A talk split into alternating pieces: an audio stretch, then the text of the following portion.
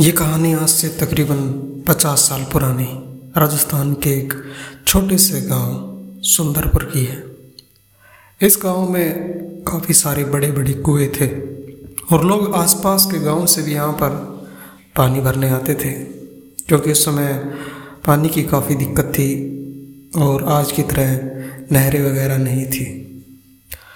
तो कुओं के आसपास लोग आते तो थे, लेकिन एक नियम वहाँ का बना हुआ था कि चाहे जो हो जाए, आपको पानी लेना है तो आपको दिन में ही आना है, आपको रात को नहीं आना, क्योंकि रात को 10-11 बजे के बाद यहाँ पर माहौल बदल जाता है।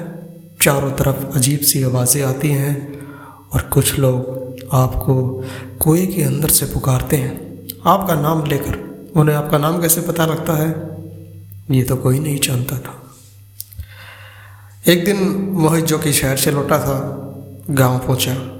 गांव पहुंचने के बाद उसने देखा कि गांव के लोग जल्दी जल्दी में पानी ला रहे हैं, तकरीबन 6 या 7 बजे के करीब। तो मोहन भी उनके साथ चला गया।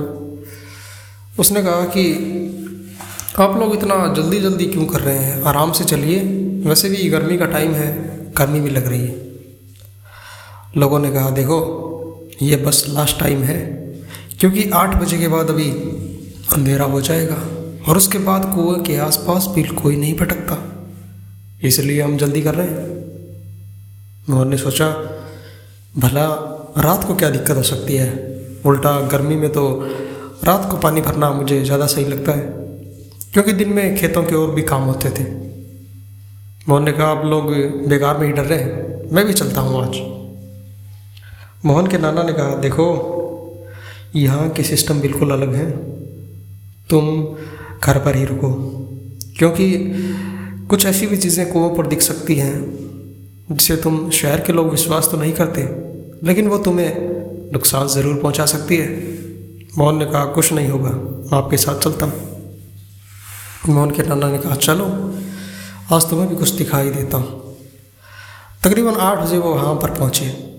उन्होंने काफ़ी टाइम तक वहाँ पर पानी भरा, उन्हें 1-1.5 घंटा लग गया और 9-9:30 का टाइम हो गया था। तो अब पूरी तरह से अंधेरा घिर आया था। मोहन के नाना जी ने मोहन से कहा, देखो अब अंधेरा काफ़ी हो गया है और हमने पानी भी भर लिया है। तो मोहन ने कहा, नहीं, यह टंकी तो खाली है। एक टंकी वहाँ पर खाली थी। मोहन के नाना ने कहा, कोई बात नहीं, इसे कल देख लेंगे, आज चलते हैं। कि तभी कुएं से आवाज आने लगी, अरे टंकी खाली क्यों लेके जा रहे हो, मैं भर देता हूँ। मोहन के नाना जी अचानक पीछे पलटे तो उन्होंने देखा कुएं पर सफ़ेद कपड़ों में कोई खड़ा था जिसके हाथ में रस्सी थी। वो अचानक ही कुएं के अंदर कूदा और कुआ एक अजीब सी आवाज़ से गूंज उठा और उसके बाद अपने आप ही बाल्टी भरकर ऊपर आ गई। मोहन के नाना जी थोड़े निडर थे, उसके पास गए और बाल्टी उठाकर टंकी में डाल दी और फिर से कुएं में गिर दी। ऐसा ही होता रहा, बाल्टी अपने आप भरकर वापस कुएं के ऊपर आने लगी। 10 ही मिनट में उनकी टंकी भर गई थी। नाना जी ने कहा, इन कुओं में गांव से काफ़ी सारे लोग मरे, कोई दुख से, कोई किसी ने मार दिया तो कोई अपने आप मर गया, और वो लोग आज भी इन कुएं के आसपास घूमते रहते हैं।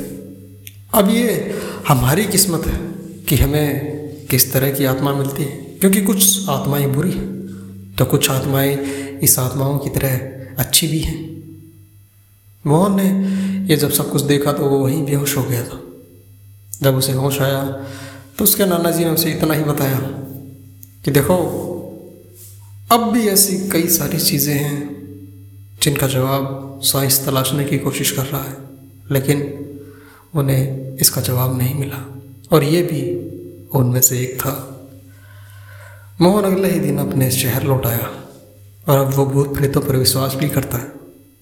उसने वापस गांव जाने की हिम्मत नहीं की। ये बिल्कुल सच्ची कहानी है और मैंने इस कहानी को खुद सुना हुआ है। ये गांव हमारे ही गांव के पास है।